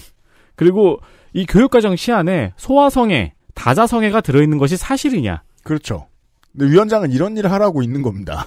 물어보니까 오승걸 실장이 그런 표현은 없다고 말했습니다. 그죠. 원래 그 뒷줄에 있는 사람 불러 일으키죠? 그럼 보통 이렇게 웃긴 일이에요. 맞아요. 그래서 뒷줄에 있는 사람은 졸다 말고 일어나서 웃음을 참으면서 뭘 말을 해야 되는 상황인 거죠, 보통. 그러자 정경희 의원이 마이크가 꺼진 상태로 내가 언제 소아성애와 다자성애가 교육과정 시안에 포함됐다고 언제 말을 했느냐 네. 크게 따졌다고 합니다. 그렇다면 이제 옆에서 얘기해줘야죠. 실제로 하신 말씀은 우리 아이들이 동성애를 즐기는 성인들과 난교를 한다는 얘기였습니다. 라고 읽어주, 또박또박 읽어줘야죠. 아니 저는 이 발언 전체를 봤어요. 영상을 찾아가지고. 네. 근데 마이크가 꺼진 상태로 따지는 거는 voice가 안 들어가요. 네. 네, 그 캡처를 떠봤는데 voice가 안 들어가서 음. 틀어드릴 수는 없는데 대신 중요한 거. 음. 그러면 과연 정경희 의원이 소아성애, 다자성애가 교육과정에 포함됐다고 말을 했는가? 그렇죠. 그것만 한번 확인해 보죠. 확인할까요? 네. 포괄적 성교육은 성적 자기결정권을 교육하며 청소년도 본인의 결정으로 성관계를 할 수 있다고 가르치고 동성애와 다자성애, 소아성애를 정상적인 것처럼 가르칩니다. 또 낙태를 권리인 양 가르치고 헌법에 명시된 양성평등이 아니라 50여 개의 사회적 성, 즉 젠더를 가르칩니다. 다 했어요. 네. 네. 이 따지기 5분 전에 다 얘기했어요. 일단 언제 말을 했느냐라고 물었잖아요. 말을 한 건 확인했으니까 언젠지만 확인해 주면 되겠습니다. 그건 제가 실시간으로 봤으니까 네. 5분 전이요. 언제였냐고 그냥 물은 거 아니었을까? 예. 참고로 요요 발언 영상을 저는 이제 실시간으로 봤는데 나중에 음. 찾아보니 왜냐면 나중에 뒤에 고성 지른 게 혹시 따인 클립이 있나 좀 찾아봤거든요. 네. 근데 요 발언 영상, 요, 음. 요 발언 영상만 따로 잘라가지고 누가 편집해서 올려놨더라고요. 네. 에스더 기도운동에서요. 좋다고. 월카닝이 하며. 아이고야. 네.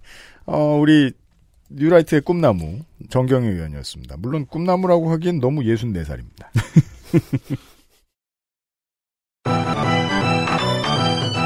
장문 셋. 보좌진의 고통.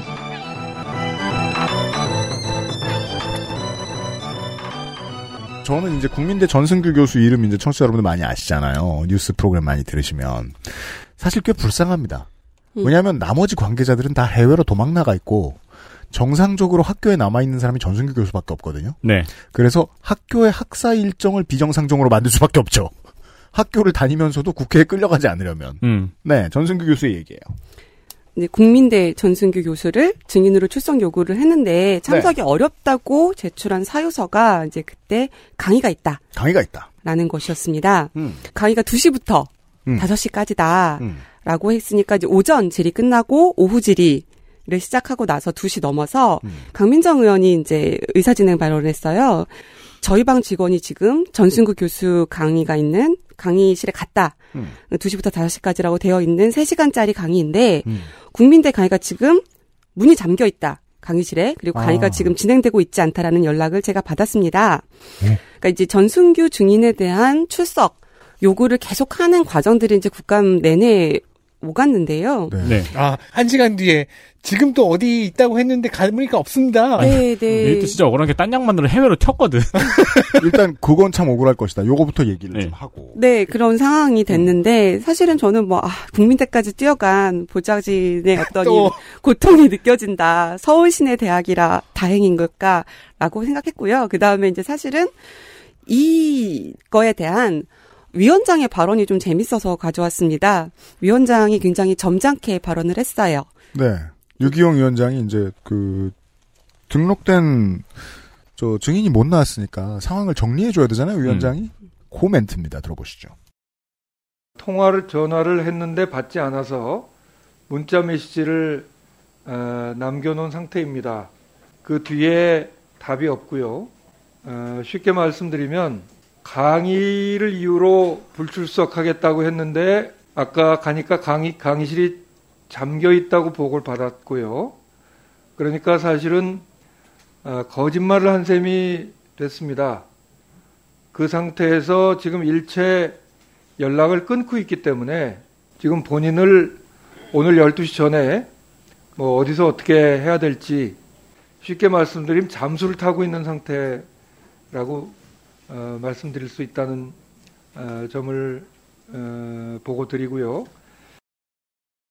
만약에 제가 이제 부족하면 덕질 연구위원이 좀 보충해 주세요. 위원장이 이런 말을 사실상 이렇게 눈앞에서 뭘 보면서 그걸 정리하듯이 얘기하죠. 음.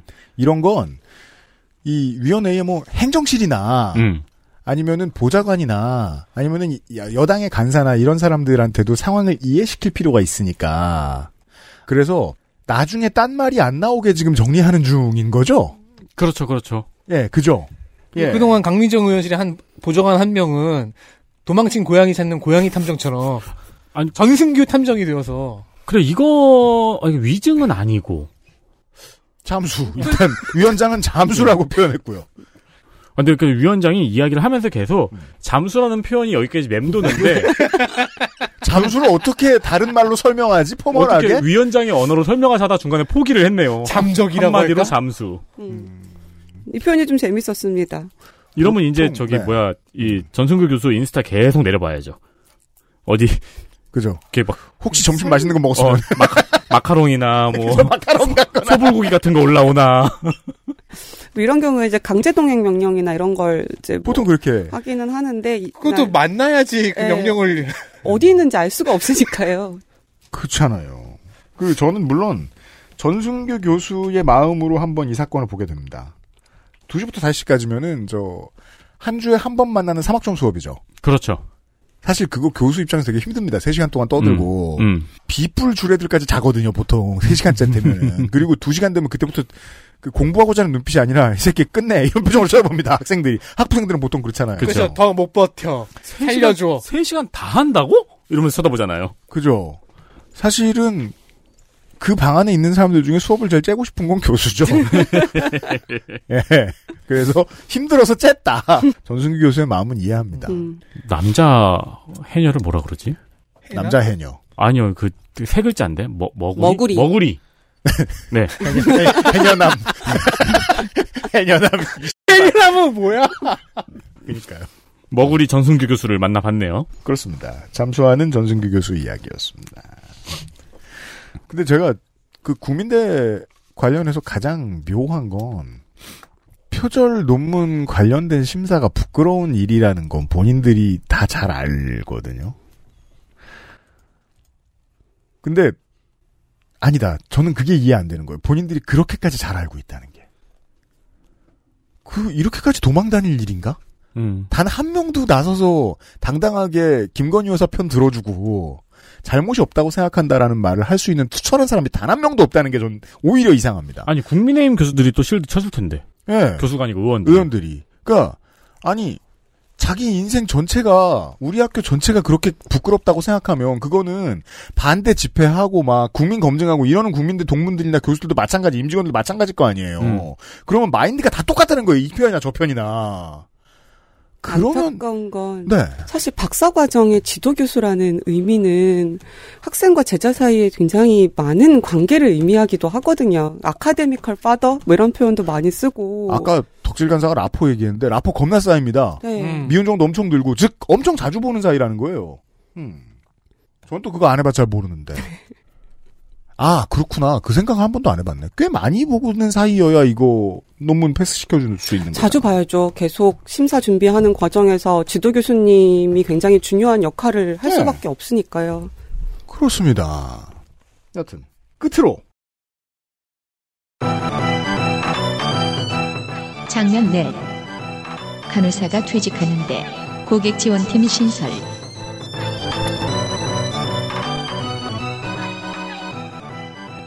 대학병원도 교육이 소관이죠. 그렇습니다. 국립대의 경우에는요. 네.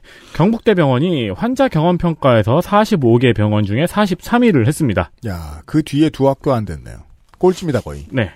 국민의힘 서병수 의원과 민주당의 문정복 의원이 이를 따져 물었어요. 음. 그러면서 코로나19 이후 간호사 인력 감축, 처우 등의 문제를 지적을 했습니다. 네. 왜냐면 이 병원 간호사 퇴사율이 전국 최고거든요. 음. 10명 입사하면은 1년 내에 7, 8명이 퇴직합니다. 음. 그러면서 간호사 인력 확충에 더 힘을 쏟아야 된다고 지적을 했어요. 네. 그러자 김용님 경북대 병원장은 송구하고 참담하다 하면서 고객 지원팀을 신설하는 등의 대책을 마련했다고 대답했습니다.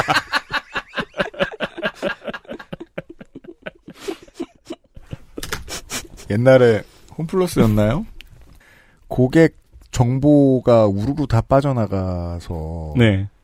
집단 소송하느니 뭐니 얘기 나왔을 때 경영진이 사과라면서 들고 나온 것들 중에 제가 알기로 삼겹살 할인이 있던 맞아, 삼겹살 할인. 쿠폰, 쿠폰. 네. 그게 1mm, 1mm 고지 사건이죠.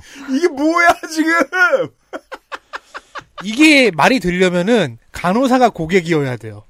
그죠. 아, 그치. 어떻게 보면은 직원은 우리의 1, 1 0.5차원적 고객입니다. 뭐 이런 식의 마인드로. 그래서 간호사는 퇴직하는데 고객 지원팀을 만들었대요. 정말로 만들고 있겠습니다. 어, 만- 이미 만들었고 적정 인력 확보에 노력하겠다고 말은 뭐 국감장에서 하죠. 음. 그렇습니다. 그러니까 우리가 디테일을 둘러봐도 거대한 시대적 문제점을 가지고 보면 조금 더 읽기가 쉽습니다. 현장에서 개고생하는 사람들이 개고생해서 막아놓으면 그 사람들의 인력을 줄이는 방식이 어디에서나 애용되고 있구나라는 사실을 이해하기가 쉽습니다. 네. 네. 망한 장면도 확인하셨습니다. 엘리트 플레이어 보시죠. 교육위원회 엘리트 플레이어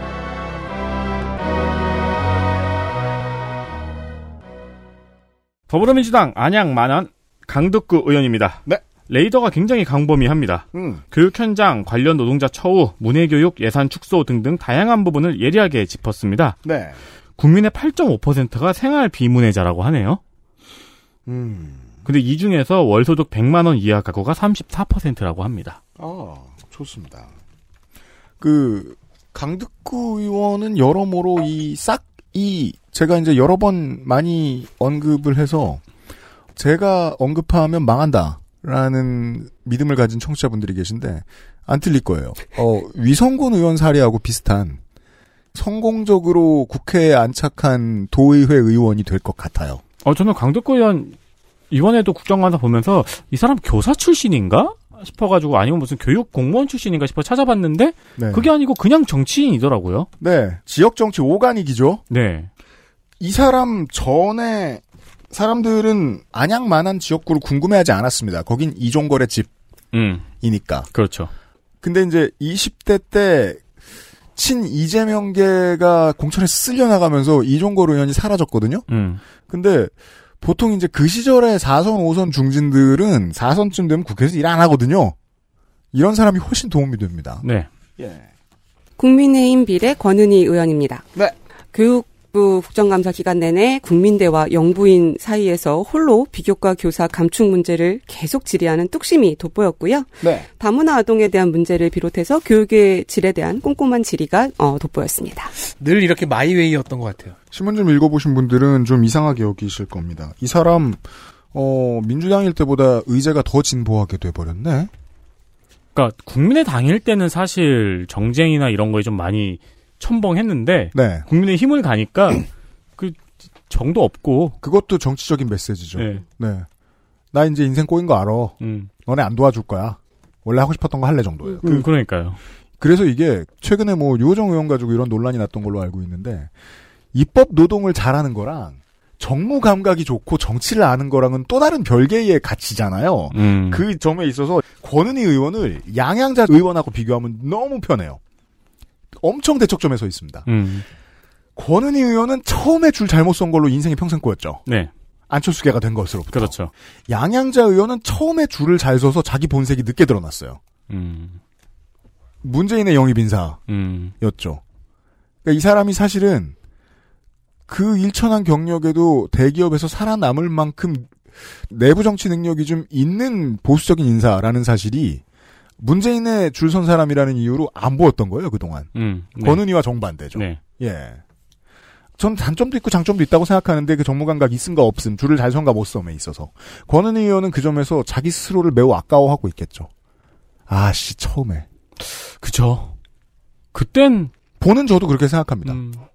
처음에 안철수만 아니었다면. 근데 그때는 워낙 돌풍이었잖아요, 국민의당이. 녹색 국민의당이. 네. 네. 그랬으니까. 그래서 아까운 사람 중에 유일한 사람입니다. 예를 들어 지금 저 우리 어디였죠? 이태규 의원. 저는 정말 관심 있어서 오랫동안 쳐다봐도 정치인으로서의 쓸모를 절대 발견할 수 없는 인물이거든요. 교, 교육이 간사. 예. 네. 교육이 간사군요. 이태규 의원은 사실 입법 노동자로서 두각을 나타냈다기보다는 세- 자기 세력에서 훌륭한 정무적 책사로서 유능했죠. 안철수의 가신입니다. 음. 안철수의 동교동이 있다면 그건 이태규 한 사람입니다. 근데 그거 말고 입법 노동자로서 무슨 능력이 있는지 저는 한 번도 발견한 적이 없어요. 그 점에서 권은 의원하고 정말 많이 비교됩니다. 아무튼 다음은요. 무소속 광주 광산 을 민영배 의원입니다. 민영배 의원. 어찌저찌 아직도 무소속인 민영배 의원입니다. 아, 그러니까 여, 여기도, 여기도 그런 거죠. 꼬였네. 내 하고 싶은 일이나 해야지. 네. 이용호 의원도 이런, 이런 과잖아요. 아, 약간 그런 느낌도 있어요. 어. 네. 음. 근데 또 그렇지도 않은 게 김건희 여사 논문 관련 정쟁에 아주 일선에서 공격을 했어요. 일말의 희망. 예. 권은희 이용호 의원과는 또 다르게 희망이 아직 남아 있잖아요. 근데 그건 약간 보고 있으면 그냥 진짜 빡쳐서 그런 것 같기도 해요.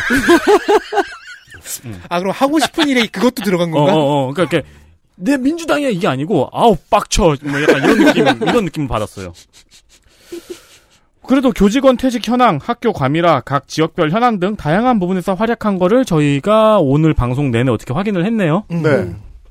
전남일보 출신이죠. 네. 그 저는 기자 출신 국회의원에 대한 기대가 겁나 낮거든요. 기자 출신 국회의원을 싫어하죠. 아니요 기자 출신 4대 성인이라도 싫어하시잖아요. 예수님이 기자야. 뭐 공, 공자가 기자 출신이야 이래도 싫죠. 네. 예. 특히나 기자 출신 국회의원은 적을수록 좋다고 생각하는데 기자 출신 국회의원 중에 일 잘하는 사람 드뭅니다. 예. 음. 다음은요. 더불어민주당 비례 강민정 의원입니다. 교육 전문가라는 말이 적절했던 질의가 굉장히 많았습니다. 어. 네. 교사의 질 향상 요구도 그렇고 사학 운영 개방 이상 제도 문제점 음, 대기업 회장이랑 전문 대기업 회장에게 교육재정 교부금 개편 질의 네. 등을 하면서 이렇게 준비를 굉장히 많이 한 티가 나서 돋보였습니다. 네. 그 제가 열린민주당 출신을 아, 별로 안 좋아하죠. 그렇죠. 진짜 싫어하는 사람 되게 많아지. 왜냐하면 네. 나도 싫어하지. 그래서 내가 강민전 의원을 고민 고민하다가 어. 네, 너는 예외야. 너는 다른 좋은 점이 많아도 싫은 거고. 네.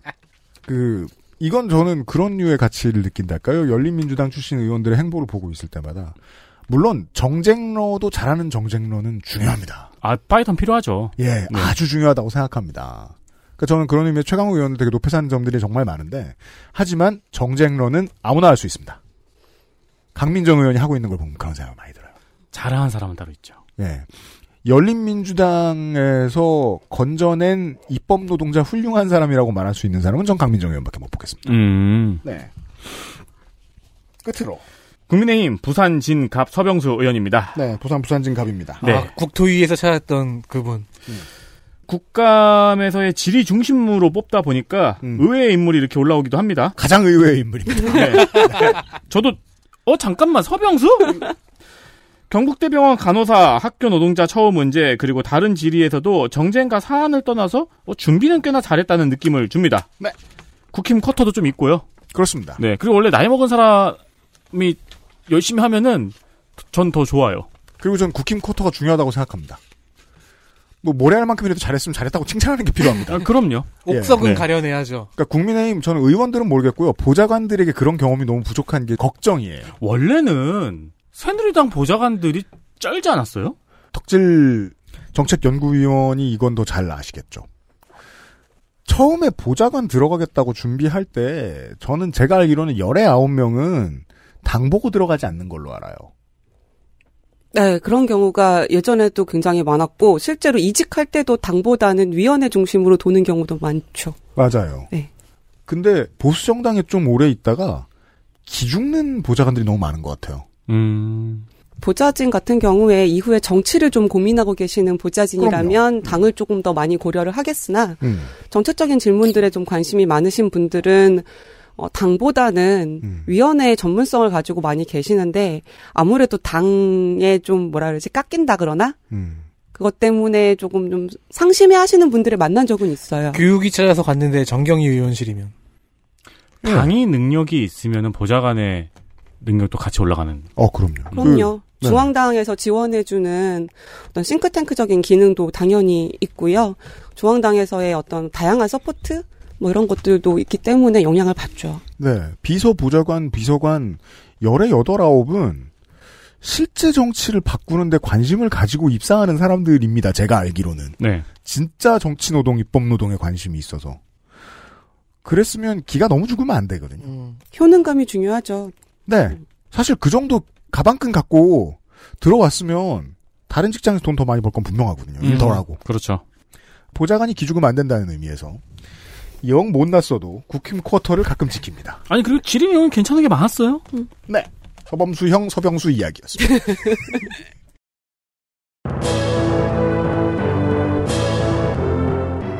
이번 주 60%를 넘겼고요. 저희들 내일 이 시간에도 같은 시간에 찾아오도록 하겠습니다. 4명의 노동자 물러갑니다. 저도 이제 인력 비용을 절감해야 되기 때문에 내일부터는 3명이 하겠습니다. 태그. 듣느라 수고하셨습니다. 감사합니다. 안녕히 계세요. 안녕히 계세요. 안녕히 계세요. XSFM입니다. I D W K